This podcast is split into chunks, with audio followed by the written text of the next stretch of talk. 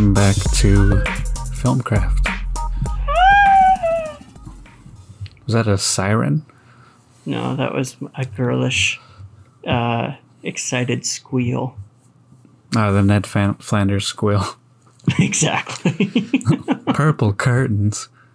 uh, all right, we are uh, episode 95. Getting pretty close to 100. 95? God damn. Five away. That's crazy, man. I know. Can you believe it's almost been a 100 episodes?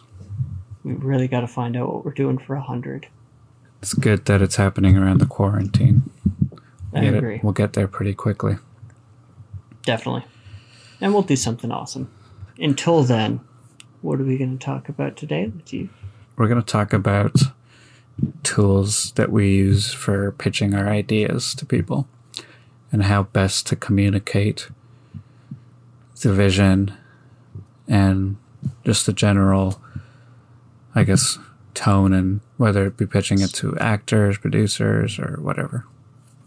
Yeah, definitely. And uh, I think we're in a pretty unique situation to for you and I to talk about this.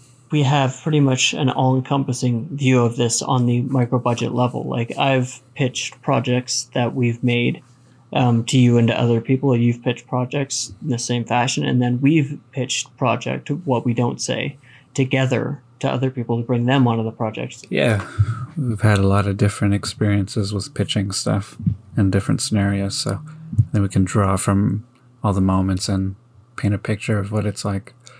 I'm a huge fan of Mad Max Fury Road. It's tied for my favorite action movie of all time. I think it's a 10 out of 10 movie. I, you really enjoyed it too, didn't you, Latif?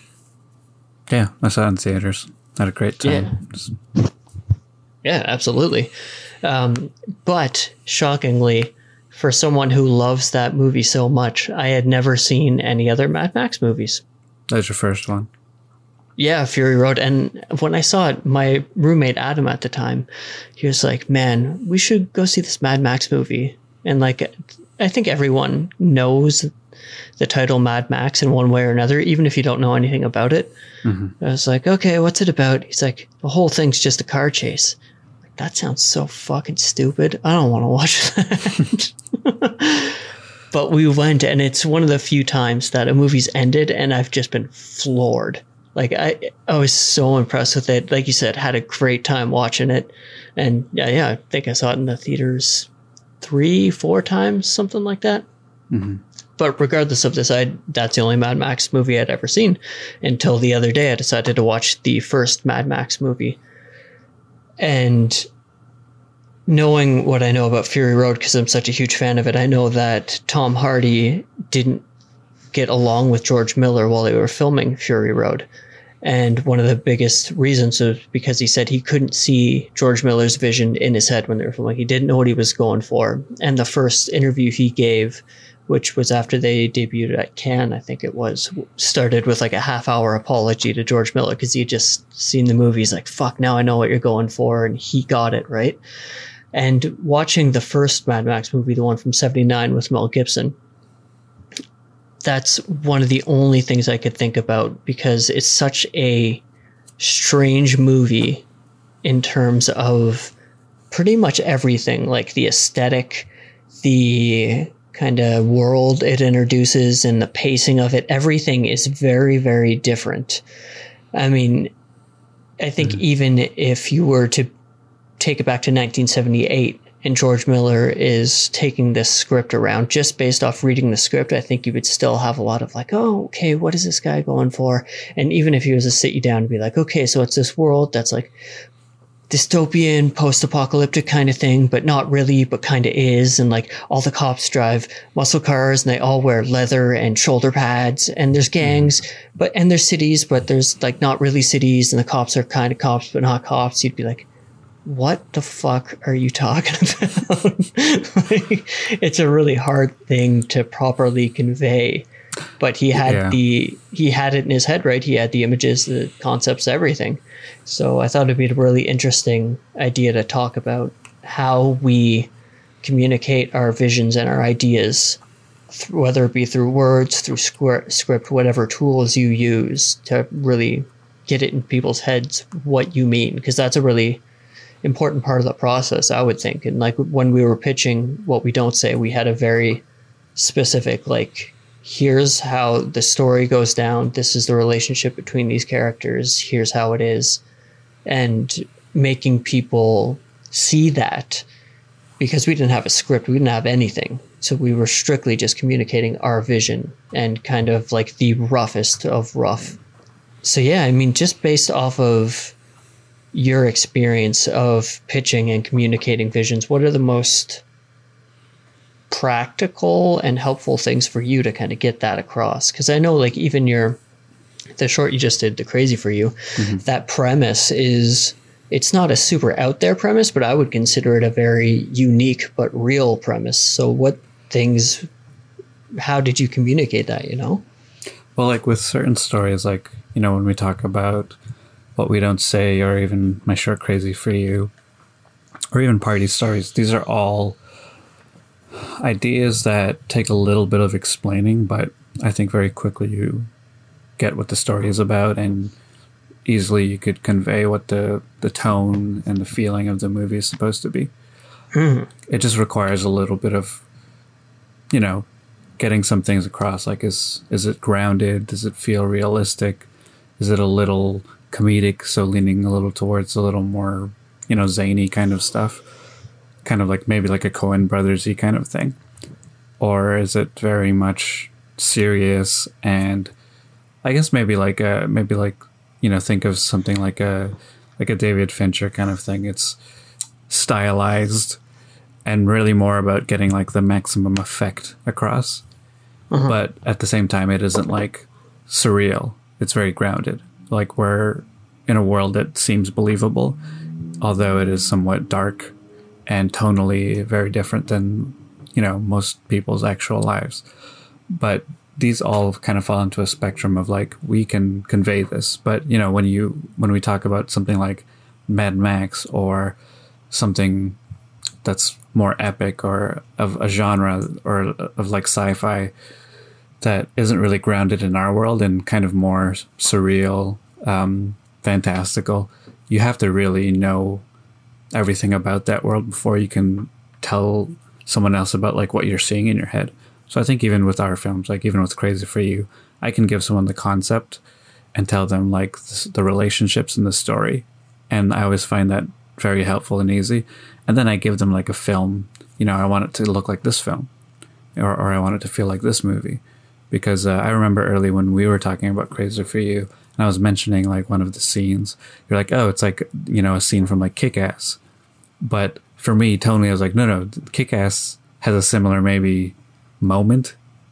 Um, but it's tonally very different from like my film because Kick Ass is like a super out uh, out of the ordinary. Like what happens in that movie and the characters and the action, it's super uh, sensationalized in a way. But in my mm-hmm. movie, everything is super grounded and nothing is um, unbelievable. Like I tried to make everything as like believable as possible. Everything that happens. So even tonally, I would I would have to say something more like, "Oh no, I think my movie tonally and just overall might feel something more like I don't know, um, you know, Leave No Trace, uh, the Debra Granik film. So like for you, when you pitched What We Don't Say, how is your? Because you had to pitch it to me, I guess first. Yeah, I mean, you were the first person that I had ever talked about what we don't say to, and it was like to, it was an idea, but I wouldn't call it much more than an idea when when I brought it up to you at first. Like okay, maybe it was an idea and it had a start, a finish and kind of a a tone. But other than that, there was really nothing. And I think even when you and I went to take it out to find actors because we cast Rachel and Cougar before we even had the first draft. We really didn't have any of that either. Um, but I think I thought about it for a decent amount of time before I had brought it up to you. And mm-hmm. like I'd mentioned before on the podcast, one of the the way that I think of ideas is they'll just kind of come to me and I'll try and forget them. And if they keep coming back, then that's an idea worth exploring, right? This was mm-hmm. one of those ideas. So once it kept coming back to me, I thought about it just enough where it got to a point where I was like, I could feel comfortable probably talking to Latif about this.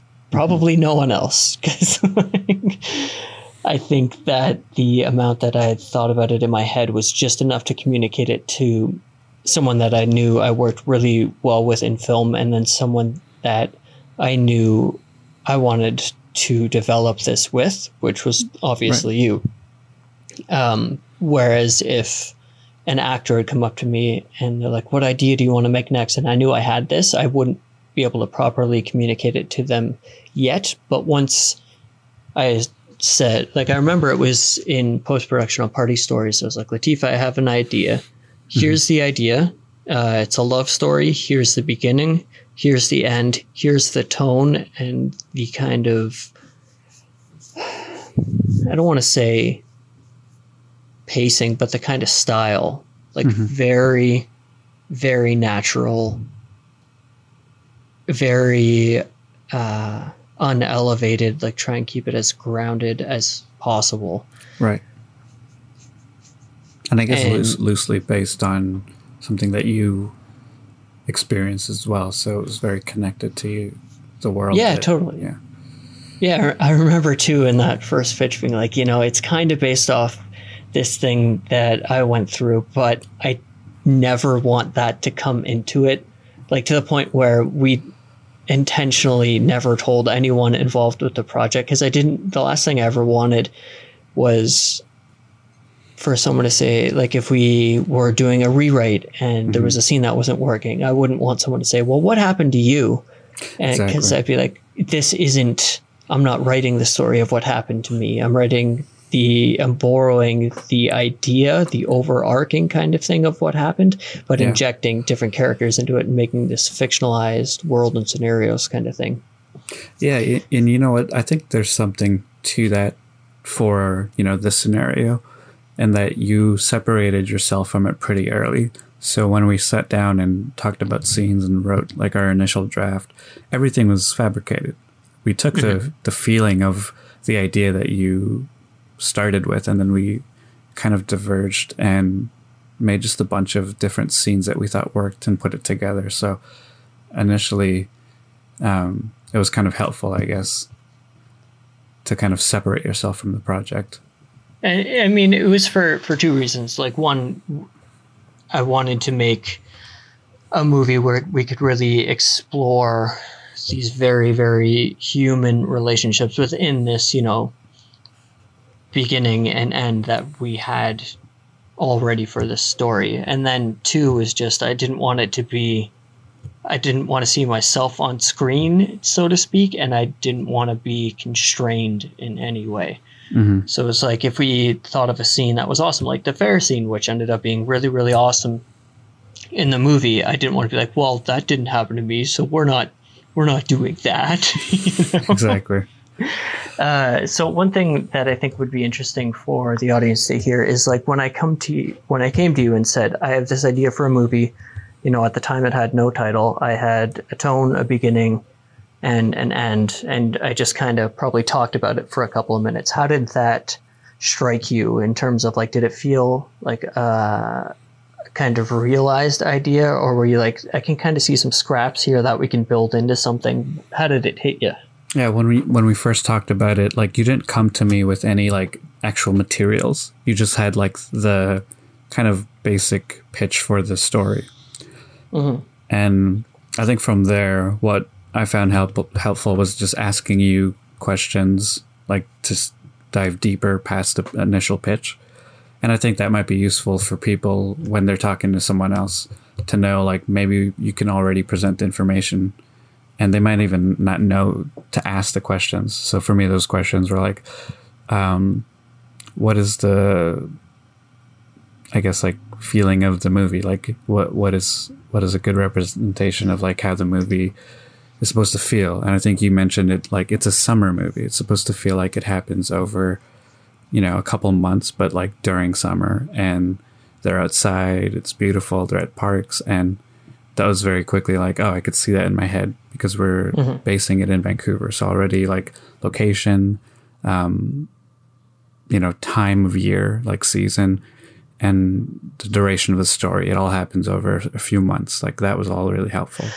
And uh, one thing that I think is really important when you're two things actually. I'll say that I think is really important when you're going to just pitch something where you don't have any materials for it, like you don't have a script, you're pre all that, you're just kind of throwing out, out an idea to someone that you think could help develop it.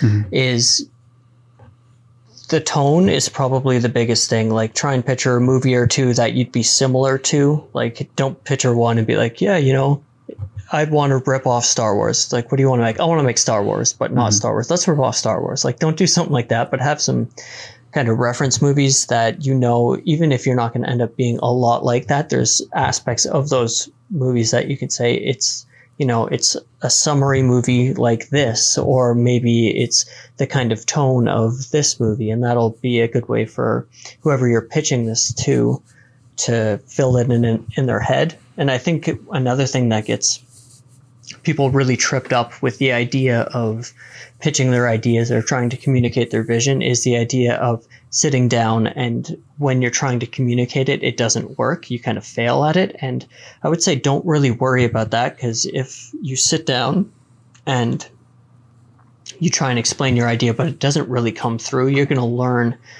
okay, you know, the sequence of words I just said didn't effectively communicate my vision. So let me try these sequence of words. And it's exactly like rewriting a script. If a scene doesn't work, you just rewrite it again and again and again. And if you pitch three, four times, even if it's just, just to yourself, by the time you get to that fourth or fifth pitch, you know, you're going to be able to at least somewhat communicate your vision. And then if you have someone as awesome as Latif on the other end, he'll be able to ask a couple questions to fill in the rest in his mind kind of thing and, and even just asking you, I think, what kind of movies do you picture? And then you rattled off a couple names, and I could kind of like put them together in my head and be like, okay, I kind of get the the feeling of of what you're going for here. Yeah, totally. Um, so let's stay on the what we don't say train just for a little bit, mm-hmm. and then we'll diverge and cover some crazy for you and party stories. But after that first kind of call it initial pitch, I'm actually kind of fuzzy on this now. So we had the initial pitch and we were finishing party stories. We were finishing post on that. So right after that, we just got in a room and we started throwing out ideas to each other, like left and right, right? Like, what if there was a scene of X? What if there was a scene of Y? What if that led to Z? And then we made a very, very rough outline, didn't we? Yeah, we talked about a bunch of ideas for scenes. And then I think I, I was just mentioning things that I thought were interesting that I wanted to see in the movie as well, just like social media communication, texting, and mm-hmm. all that stuff. So we we we did have like that brainstorm idea meeting. Yeah.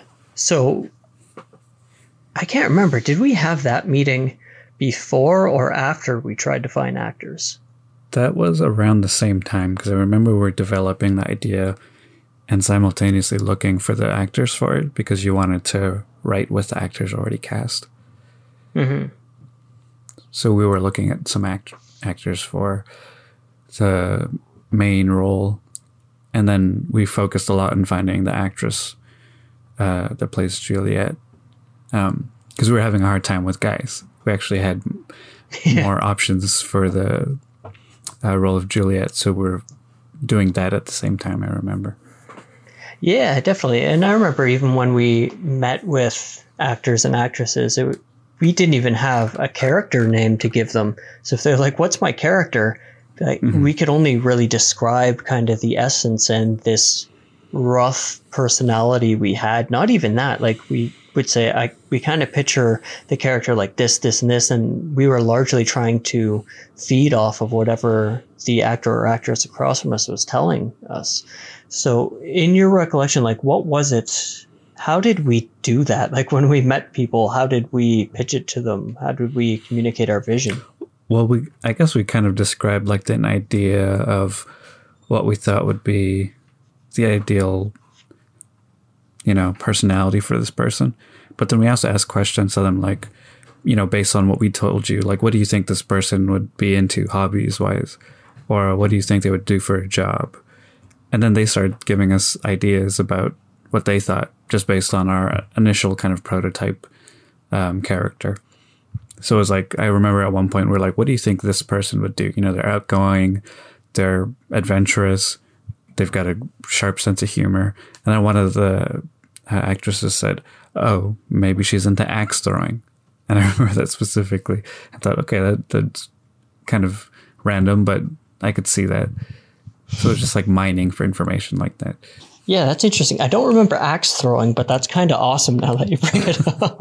I, I, specifically remember that. So, yeah, I remember like it, it was really interesting because once you take the the idea of you're pitching something or you're trying to communicate a vision, once you take that idea out of your head and you more just tell yourself, we're going to go into a room and it's just going to straight up be a conversation. You know, it's not an elevator pitch. I don't have 45 or 60 seconds to sell them on this. We're going to have this coffee meeting. It'll be a half hour, an hour, three hours, however long it needs to be, and however well we get along with the potential people across from us, right? Mm-hmm. So once you know that you're you have the right amount of time to sit there and communicate everything you need to communicate. For me, that really puts a lot more ease into it Mm-hmm. And it really just becomes about, hey, let's sit here and talk for a while because we have a beginning, uh, we have an end to this story, and we have a general tone and a bunch of ideas. And let's see if this other person will be on the same page as us. I mean, well, I think what we were doing wasn't like hundred percent pitching. I was, I think it was like seventy percent pitching, and then 30, yeah, I agree. Thirty percent mining for ideas from just people in general which you know it's a little um, out of the norm. I don't think people do that usually, but uh, it was kind of useful. But I, I don't know if it's something that we do for every project. It felt like it was useful for this one. Yeah, I mean, I think it's something you have to take project by project, and there's like I would assume going back to the Mad Max reference, that one would be much, much harder to pitch without a script. It, I still don't think it would be easy to pitch with a script, mm-hmm. but if you were just straight up ad libbing and kind of saying, here's my thoughts without a script, I think it would be a lot easier for people to get lost. Mm-hmm.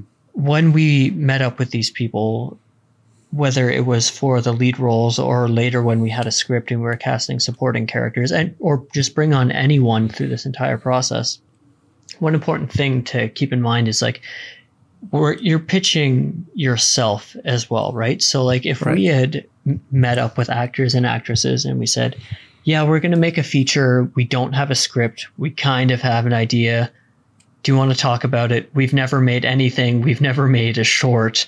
This is the first script I'm ever writing. Then people would be like, um, I don't know if I want to do that. But we're like, you know, we just made a feature. We're looking to make our second one. Um, here's our credentials. And I think through that, it was enough for people to be like, okay, I think these people can get this movie made. I think they do have a vision and they know where they're going with it, even though there's no script, you know, there's not even an outline, there's no characters at this point. It's we had to install faith in the people we were meeting.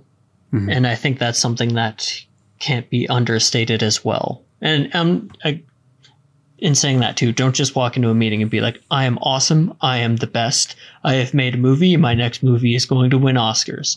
Then people will be like, something's fucked up about this guy. That's true.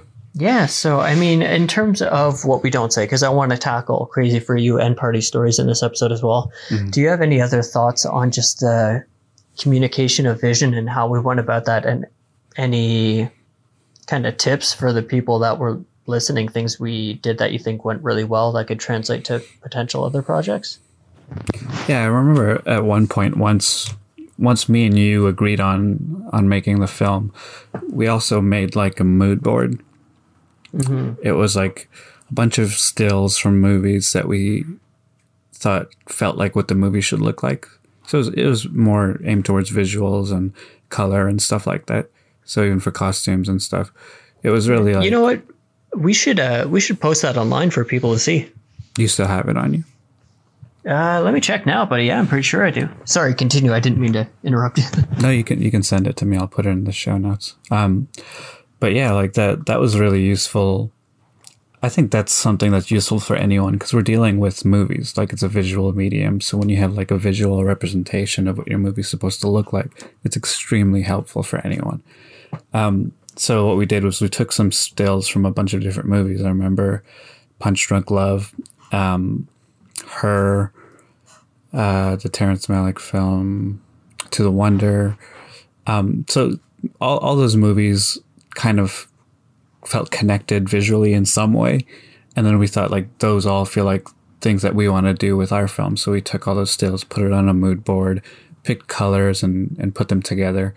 And that was really helpful in like creating a visual of like what this movie's supposed to feel like. And I think that's going to be good for anyone who's, you know, if you have that like as a necessity, like if you feel like it's important to help you show what this, what the movie's supposed to look like. Yeah, yeah, I totally agree. I just pulled up the uh, the pitch deck here. Man, it is it's pretty awesome to see how much the movie grew, but how much it kind of stayed that initial vision, even though it grew. So, like, I'm looking at the mood board right now.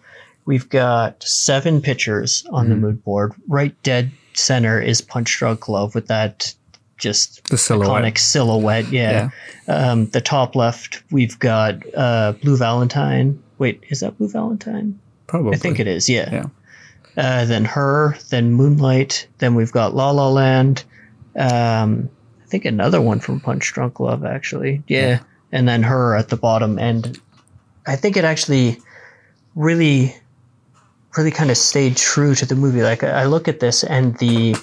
The colors are very summery. Sure, the one in the top right, La La Land, it has that purple sunset. We didn't go for anything as stylized as this, like bright violet purple sunset or anything like that but i think it really did effectively communicate like here's the tone of it. And to be able to do something like that in just a couple pictures jammed together really on like a collage is is a powerful thing that doesn't require that much time to do. So i th- i would recommend that for anyone really. Yeah, for sure. I, I'm actually curious to see that uh, mood board again. I feel Yeah, like I remember some of the images, but it, yeah, that was really that was really beneficial. But you know, we're we're talking about as people who are gonna make the film. Like I'm not. I don't know if it if it's really uh, because we were pitching it to people for funding when we were doing that. But you know, Yep. like if you're a screenwriter who's pitching it to a director, I don't know if that's necessarily something you'd bring to a director because it's something they might be more focused on. But you know, if you're the writer but you also want to direct it and you're pitching it to a producer, that might be a useful tool. Um, Yeah, yeah, I totally agree. Um, so let's jump real quick and let's cover Crazy for You next. Um, what kind of stuff, like, how'd you start it in terms of when you started the pitching or communicating a vision to someone that wasn't yourself? actually i told it i told the idea to a bunch of people right when i had like the initial thought of the idea because it came to me like with an image in my head. All i saw was like the view from behind like a cargo van looking up out through windows and it's just driving through like a neighborhood and the, the trees are kind of uh, in a canopy like above this uh, under the sky. So all you see is like these trees moving by from the back of a van. And that image was like the first image i had about the movie and i thought oh what could what could that be because that's a point of view whose point of view is it and then i start to extrapolate from there and, and turn it into like a little scenario um, so i would just tell that story to people like oh i've got this image in my head that i can't get out and i and I keep kind of playing around with different versions of that. And then once I get an idea that's exciting to me, I'm like, oh, that sounds like a fun idea. Then I then I would pitch that to people. Um, and I remember the first person that I thought, um, oh, this person might be good for the movie uh, was Derek um, from Party Stories. He's also in What We Don't Say. And I told him the idea, and then he was excited about it. And it was just through verbal talking. Like, there's no, I didn't use any like you know, documents or images. I just told him the idea in conversation, I think at a party. And he's like, that sounds awesome. I'd love to do it. And it was that simple. So that was my initial pitch for Crazy for You. So when you told him this kind of initial like idea, was it like I have this image in my head, I don't know where it's going to go, or were you a bit further along? You're like, I have this is the image that kind of created it, and here's what I think the story is. Where were you in that? No, at that point when I pitched it to Derek, I wasn't kind of like I don't know where it's going to go. I at that point I I mentally had laid out what's supposed to happen, like the broad strokes of the short. So when I told him I the way I pitched Crazy for You is I I pitched it with like a bit of a twist. So I, I told them like the point of view of one of the characters. And then at the end of the pitch, I revealed what was actually going on. And they, they'd always go, Oh. And then when I got that reaction, I knew that it was a strong enough pitch or something at least interesting that people would want to know more. Um, so that, that, that was like my way of pitching it. There's always like a bit of a, a way to do that with people. And I, I found I found the most effective way with Crazy for You was to like pitch it with like a bit of like uh, a twist where I don't reveal all the information until the end, kind of like how the film is at points. Um, and it mm-hmm. worked in that scenario. But at then at, at that point, I knew how the story would kind of play out. Okay, so on that note of let's call it the evolving pitch, like how I said a couple minutes ago, don't be afraid to pitch. Even if you don't have a refined version you'll get there. Did you pitch this initially and some people were like oh i kind of don't really know what you're talking about. And did you refine it based off that? Like not a write- written thing just mentally? I think the first person i was telling the idea to before i had it like kind of clear i would tell them like the images and maybe these are the scenarios and they'd be like okay i could maybe kind of see something and i think that's when i started to really refine the pitch itself, but nothing was written. I was still kind of like just refining it in my head, um, which was useful for me. Um, so there, there was a little bit of like, with like the first person I told the idea to, a, a little bit of like, you know, juggling this scenario against this one and, and seeing how, how they would sound more interesting to someone if I told them the idea. So there was a little bit of that in the beginning. Well, let me start with this. Are you comfortable giving the general premise of the short, or do you want to keep that locked down until it comes out? Yeah, I think I want to keep it locked down because like okay. this, the film is definitely like the more the more you go into it, the more you learn about the story. So I feel like I don't mm-hmm. want to like give it away right away. Totally fair. Yeah. Totally fair. So when it came to a point where you were really starting to pitch. So you had Derek on board first, right? The lead actor? Yep. And when it came to a point where it was time to bring on other people, whether it be other actors or crew members, what did you have in your arsenal? Like, did you have some script written at this point? Were you in marching towards pre-production? Where were you?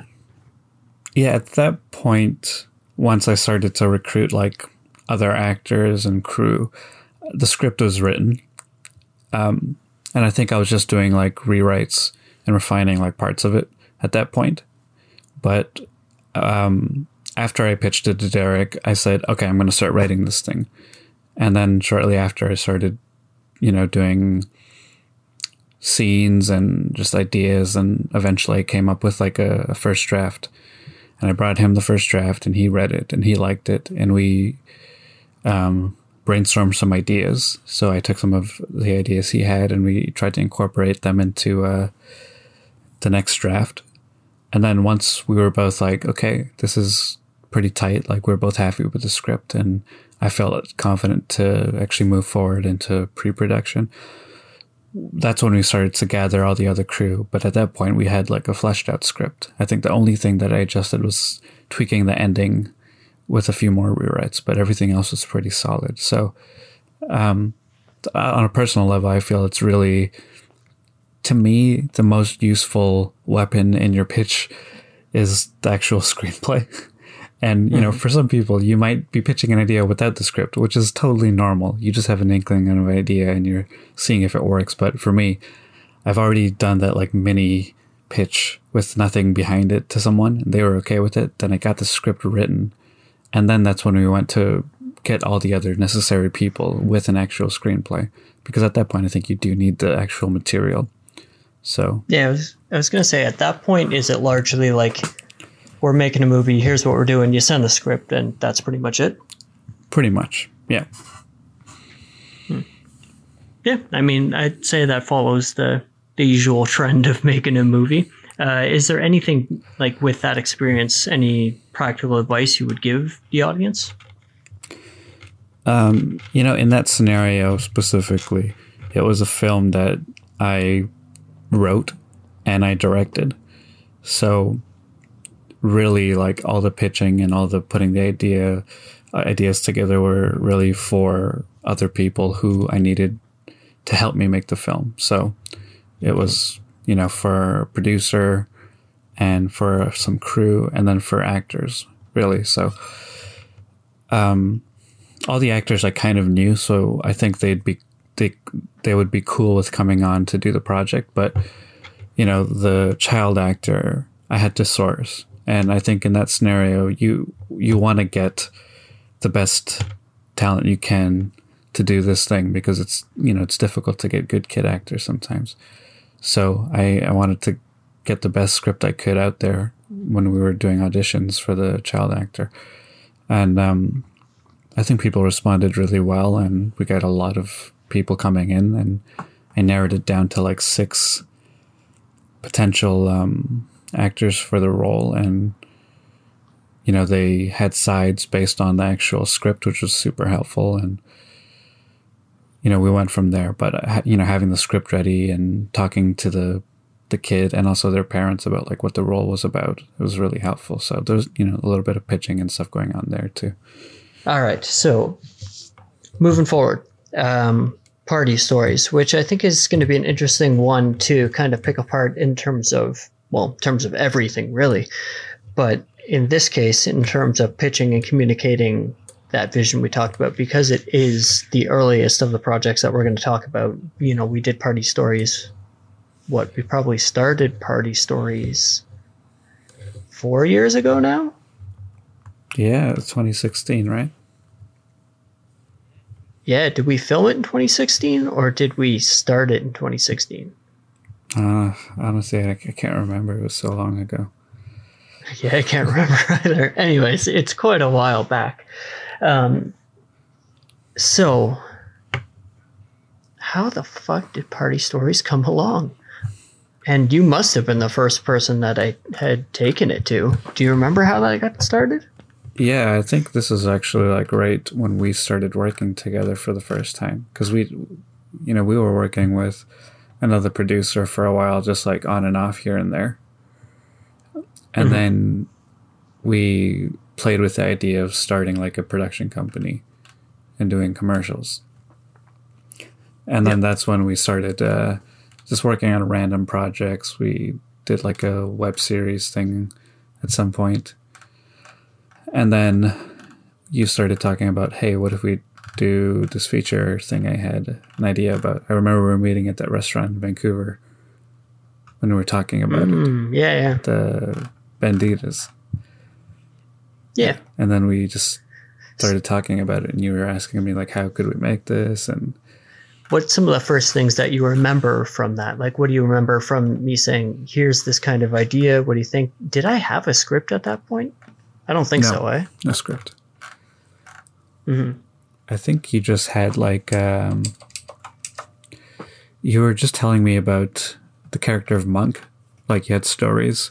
Oh yeah. And then you had a a bunch of like stories that you were telling me about him that you thought would work, and how he could be like one of the characters in the in the movie. And then there's a lot of just like relating to your experiences and kind of what the the feeling of that night was. Like it's that last night where everyone is together for the last time before everyone takes off. Richard Linklater came up a whole bunch because the whole movie is just like a, a nod to how much we love Linklater. Um, but with bringing him up and kind of saying like this is the the very human tone that we're going for did that help put the image and the feel of the movie in your mind? Yeah, for sure. I mean, it, it's almost like that was the first time we did it that way because you were just mentioning a bunch of um, things you liked about Linklater's films, how it was just people having very candid conversations about things and very simple cinematography and really more about the actual conversations. And that was like, okay, that's very clear. And that and that was kind of like the thing we we're going for. Even through the casting process, because that's an ensemble movie. Looking back at it, we were bold, man. We had a shitload of actors in a very little amount of time for that first movie. I mean, yeah, that was a big bite to yeah, take. And, and, that was my first feature film. So even for me, mm-hmm. it was, uh, you know, I, I was happy with how it turned out, but I think I was just like really really scraping by to, to make it happen. yeah, that's pretty fair. I mean, it's basically like the first film that any of us had really made. Uh, it's what I would consider my film school to a very, very large degree. So I think just the fact that we we got it made, especially like forget the fact that we didn't have any money. We had ten thousand actors. We shot in what seven days, I think. Yeah, pretty much. Um, yeah, it was a it was a large undertaking, but it was good. Anyways, going back to pitching, um, I think it was pretty much that same pitching mentality even when we started getting actors involved too, because we had a lot of people to pitch for, and it was at that point it was we had a script and it was conveying this tone saying you know it's very linklater-esque and then for each person auditioning just kind of going into who their character is and having brief conversations. Do you remember anything else about the the pitching slash communication process for party stories? I think we were just talking about technical stuff at, at points too, because you were talking about um, doing it all in one location and. And, and this was more like very initial, like, you know, we can just shoot it at my place and, that that was more of like the pitching of like trying to convince me to do it. and I, th- it was like, we'll shoot it at my house. We'll just like do it in the living room and stuff and the basement and the backyard. It'll be, you know, pretty contained. And I was like, okay, th- that doesn't sound too crazy. I think even little things like that, because at that point I was unsure because we'd never worked together really at, in that capacity. So mm-hmm. I think at that point it was also just making sure the idea seemed as executable as possible without it seem like this huge undertaking. And it, you know, it, it, it came across as something like, yeah, we could do this. Yeah, definitely. And I think that's one thing that it's actually really interesting you bring that up. As much as communicating your idea for what the movie is and pitching yourself while you're going into these meetings or whatnot, the ability to say, no, no, we can do this, and here's some ideas on how we'll get it done, even if you don't have everything figured out. But like Latif mentioned, if it's your first movie and you're like, look, here's how we're going to get it done. Here's the vision and here's the kind of icing on the cake. It's all one location. It's all at my place. I think that will alleviate a lot of concerns that potential collaborators might have. Mm-hmm, for sure. Because the, I think the only thing that, um, ended up being a little bit of like a how do we how are we going to figure this out was like the car stuff in the movie but you know eventually yep. we, we got it all taken care of but like i think when you pitch something like that to someone you have to even if it's tough to make you have to kind of pitch it in mm-hmm. a way mm-hmm. that seems like we could do it as opposed to like yeah. this is gonna be fucking hard that's not a great way to start your pitch like it doesn't help uh, yeah, definitely. And there's some times where you have to do a little bit of convincing to get someone on your wavelength. Like on the note of the things that were difficult to film in party stories, the car stuff and that kind of fight scene in the back alley, those jump out as things that were a bit more like, okay, how are we going to do this? We don't really have a plan. But also that opening scene that we cut from the movie. Mm-hmm. That was another thing where it was technically everything was in location that's in the mm-hmm. movie, but we did cut an opening scene that wasn't filmed in that mm-hmm. location. Mm-hmm. And also on that note, there was one character in that opening scene that only appeared in that opening scene. And I remember when I cast her for it, she was like, "Oh, I don't know if I'm right for this. Like, I think I might be, I think she was worried that she was a little too old or too young. And I was like, no, no, no, like, that's the whole point. This character looks unnaturally old or young or mm-hmm. whatever. And they're like, yeah, okay. And then we just talked about it and kind of alleviated those concerns, which which sucked even harder when I had to call her and tell her that we cut her out of the movie. yeah, the, the but there are. It's an example of you know. There's times where people will say, "Well, what about X, Y, and Z?" And I think it's a very good thing that they bring those things up in the off chance that you haven't thought of them. It will be another aspect for you to consider because you need to consider that eventually before you want to make it, or it's just a chance for you to say, I've thought of that, I know where you're coming from, and here's my response of why it will work. Mm-hmm.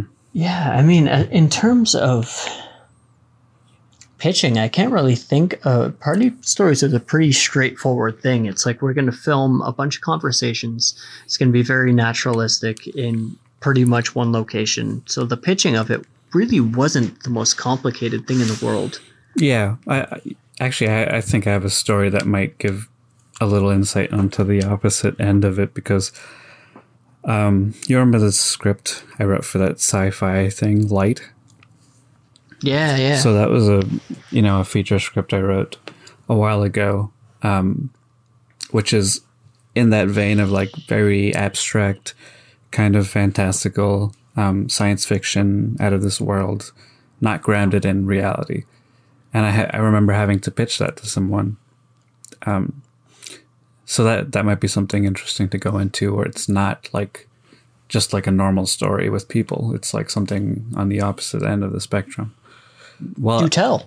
At, at one point with that um, film, uh, there was a producer who said that he was interested in making it, and at that point, I had talked about the concept and stuff, and then I started writing it, and then I got like a that the whole feature script written, and we had talked about like how we could make it, and I had put together a bunch of like images together and like a mood board and stuff like that um, for this project. Like for Crazy for You, I didn't do that at all, but for this project, I felt like I needed to visually ground this film, and I also made like a little trailer for the movie um, using just um, footage I'd shot, kind of like planets and space kind of looking stuff in the cosmos.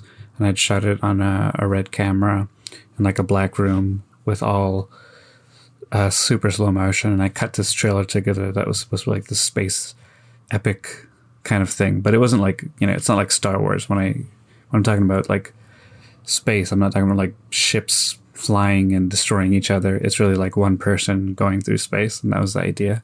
So I managed to cut together a little trailer. After that, that producer went and approached another producer, um, one who was a little more experienced, and then we were going to talk. I was going to pitch the idea to her. Um, I had the script written, I had all this stuff in the trailer, but at that meeting, I was just sitting in front of her and telling her about the story. And I think like this is a, a, funny example of like it not going well because it didn't go very well. because I, you know, I really loved the idea. The other producer said he liked the idea too. So when I approached this second producer, I pitched the story of the idea. Then I talked about like, oh, it's like this movie. And then the movie I referenced was The Fountain. Um, have you seen The Fountain? No, I haven't. There's a Darren Aronofsky film. Uh, where Hugh Jackman is the main character and he's in space and he's like flying in a giant bubble and all this crazy shit's happening. And I love that movie. It's super cool and it's like totally down my alley. It's something that um, I recommend to anyone who's into that kind of stuff. But uh, I said it's kind of like The Fountain meets, and I said another movie. Um, and then her response was, uh, "The Fountain." That movie didn't do that well. and at that point, like I kind of sank. I was like, ugh. because I knew it wasn't going to get any better from there. Because, you know, you yeah. use the movie reference. I had everything ready. I had the script, I had the trailer, and I had the pitch. And then after I said the fountain, everything went downhill. Um, but it's it's almost one of those ironic things where I, I, was super prepared, and then it just didn't land. Like the idea just didn't click with someone Um, and it's just So- one of those moments where you know you can't really do anything about that. Yeah, definitely. What ended up? How'd the rest of that meeting go? Well, I, I you know, I maintained my passion for the project. I was really talking about like how I think this film is gonna make an impact in any way, and how I've got a unique point of view, and how I think I can accomplish the film, like how I can make it. Like this little trailer that I put together, it's all stuff that I shot and cut together, and to me, it feels like what the film feels like. So I, I, I thought because I showed her the trailer and everything, she thought it was cool. But in general, I think she wasn't really like feeling the story. Like she wasn't really getting the per- the point of it. I guess. Um, and and uh, not everyone is going to get your pitch or connect with your idea. So sometimes it's just about finding the person who does click with with what you're trying to do. So you know, the meeting ended. It wasn't like, yay, she's on board. I was like, she's probably going to pass on it. But I did, I did feel like I came prepared and I did the best I could. So, you know, that's all, that's all you can hope for. Yeah, definitely. I think that's a really interesting thing to put out there as well. That sometimes people just aren't interested, and it's not a fault of you know you didn't do it right or you were unprepared or anything like that. I remember years ago when uh, I was thinking about making a short. It was that zombie one, Latif, and I remember writing the script thinking people are either going to love this or they're not going to fucking get it at all. And when I started sending it to people, it was very much like that. Like there were some people that were very enthusiastic. And then I remember this one woman, she read it. She's like, Yeah, I read it. I'm like, cool. What'd you think? She's like, So, uh, what are you going to do with this? And I'm like, Well, we're going to make it and then like do festivals and all this. She's like, Oh, okay. and that was pretty much it. and at that point, like you just have to say, okay, like you know when you're writing it, or even when you're filming it or editing it, not everyone's gonna love what you're doing. It's okay if it doesn't land sometimes, and sometimes it's not just for people. So don't let that get you down either. For sure, for sure. I mean, I think when you when you just have like a verbal pitch and someone doesn't like it or is kind of like mean about your idea, it could have really hurt at that point because you've got no, no foundation to stand on. But at that point, I had like the script ready and I had thought about all the visuals and I even made a little trailer for it. So when she wasn't crazy about it, I, I, I could walk away feeling like, you know, it's not for her. I'm really still confident in this and I, I like what I have here. Um, so I, I shelved it because like eventually the other producer was unable to stay on board, but the idea is still intact and I have all the materials still. So at some point in the future, if I'm able to do it, then I'd love to. So Yeah, totally. Um, so I wanted to run this by you and get your opinion on it. I'm writing a new script right now, and it's I think we talked about it on the podcast. It's that one based off the dream that I read you the first seven pages of. Um, and I know no matter like if I was to present it right now, I know it would be compared to Pulp Fiction. And I don't want it to be. So like I'm actively writing against that. Mm-hmm. But it, it's similar in the sense that it's an ensemble piece and it's a bunch of stories smaller stories that will converge into one bigger thing. Even though pulp fiction doesn't necessarily all come together at the end mm-hmm. like this one will it i think people will kind of get that vibe from it. Mm-hmm. And i started thinking because i had someone the other day say what are you writing? And i was like how do i pitch this thing and mm-hmm. two thoughts came into mind a if you're writing something and you're like, okay, I'm kind of in the middle of figuring this out myself. I don't really know how to pitch this yet, then that's okay. Like, there's nothing wrong with saying, I don't really know how to communicate this to you yet. I'm still figuring it out myself. Give me some time. And once I figure it out and it's fully written, then I'll come to you and I can pitch it. Mm-hmm. And then B, I was like, if people compare this to Pulp Fiction, or if I think people are going to, what how do I think Tarantino pitched Pulp Fiction? So, like right now, if I was to say, Latif, I've never seen Pulp Fiction, what's it about? Mm-hmm. what would you say? Because like that's a hard movie to pitch, man. Absolutely. You know, I think there are some there are probably some movies that you can't just you can't pitch.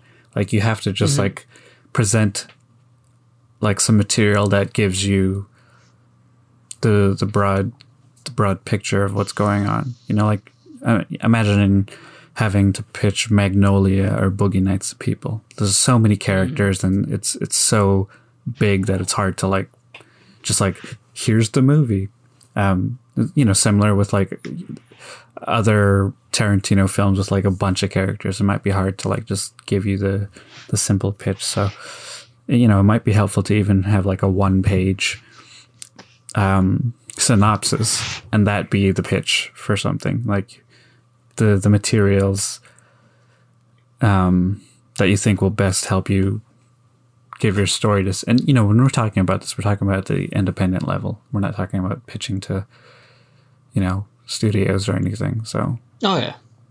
like uh, we're just i'm like i'm thinking just like using the simplest tools you have to get story across and sometimes you know simple might be a page of like explaining the story as opposed to like a log line which sometimes just doesn't do it Yeah, yeah, I completely agree. And on the note of just because you mentioned log lines, you ever write those? yeah i mean they're necessary sometimes they're required for submissions and stuff like that What do you think? Uh, they're they're not fun to write they're difficult No, they are not. it's just the kind of like crunching together of your story into something that that's supposed to sound like a newspaper headline. It's not easy to do. So Yeah.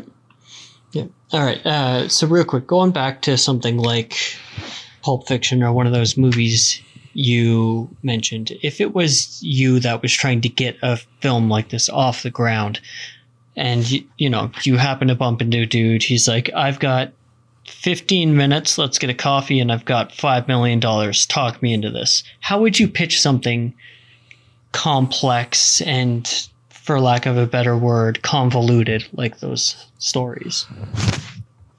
I think I'd really I wouldn't get into like super story specific stuff in 15 minutes cuz you'll quickly run out of those minutes. I think I'd start with more like tonal uh, references and and kind of mashing together like different things like trying to use like interesting language to like give you like a booster shot of what the movie's supposed to feel like. It's really hard to go into like who a character is in that kind of time, unless it's only about one guy.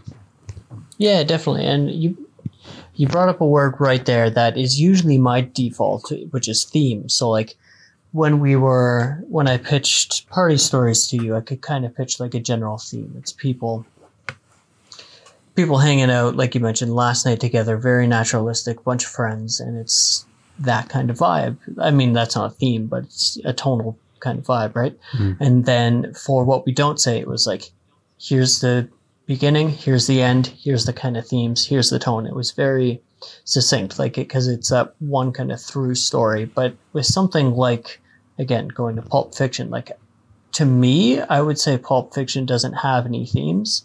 I actually don't think Tarantino's movies have themes very often. It doesn't mean that they're not awesome because they are. Mm-hmm. But then going back and saying like if you're in this 15 minutes saying okay what's my theme that'll be the easiest way to get this across and you're like fuck i don't know if there's a theme like i think you just got to keep boiling it down and in that same sense of i took what we don't say to you when i had thought about it enough that i was like okay i think i can communicate this now like it, this script i'm writing it's to a point where i need to keep internalizing it and keep figuring it out and that's if you're in that same position, anyone listening, it's not a bad thing. Just means hmm. you got a bit more work to do and you'll get there.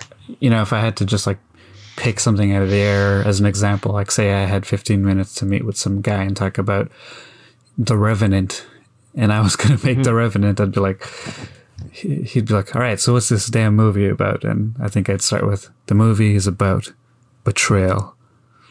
And then talk about this guy loses everything he has, and then he's on on um, beeline towards vengeance, and he wants to get this guy back. And by the end of the film, he realizes it's not really worth it, and he actually lets go at that point.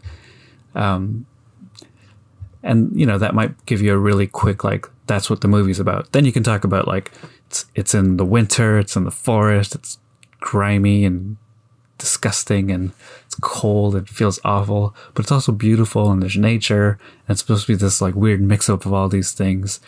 And, you know, you're bracing the wilderness, but there's a, there's a lot of stuff going on inside. These characters have a lot of like conflicting feelings and, you know, you can kind of go in that direction. And I, I personally, I'd have like a Google Drive ready to go with, you know, folders with just like pictures, you know, photography, location pictures that I think might look interesting and just like, you know, take a look at these images while I talk about whatever and see if that helps. Yeah, totally. And one, I, I think this will actually be a really good story to end the episode on. Mm-hmm. Um, with this story, the point I'm trying to get at is there's no one way to do this. So, like, I think just in this episode, we've talked about a bunch of ways that you can go about pitching or communicating your vision. But all those ways have similarities. So right. the story I'm about to tell you now doesn't share any of that. And it's like a, I'm going to call it a 10 second pitch. Mm-hmm. So this is a true story. Uh, this is how James Cameron got the movie Aliens made. Right. So he had a meeting with whatever company owned the right to Alien he's like, and this is told from the point of view of the executive. He's like, James Cameron walked in, he looked at us, just kind of nodded, didn't say anything. There was a whiteboard behind him. He turned around, he wrote alien. Then he turned around and looked at us, waited for a second, turned around, wrote an S at the end of alien, so it made aliens, turned around, looked at us, then turned back around and turned the S into a money sign. And he was like, we greenlit him that day for $20 million he didn't say a word and he got them to give him $20 million. So, like, there is no right way to do this. The only right way to do it is to do it in a way where you get your thing made, you know? Absolutely. That's, that is like a super confident pitch. right? I remember watching the interview with the executive that said that, and I'm like, that is like he just walked in there and flopped his dick on the table and it was like, "Give me money." that was that was like if George made it back to the office and gave his comeback. I hope some of us know what, what I'm talking about. Too good. All right. Well, until next time, this has been Filmcraft. I am Matt Ralston. I'm Latif. And we'd like to thank ACAST for sponsoring us for another week. Thank you, Podcast Daddy. Wherever you are. Yeah. Well, we'll have a bunch of episodes coming out pretty soon as well. So keep on yeah. listening. Totally. All right. Till next time. See you. Bye.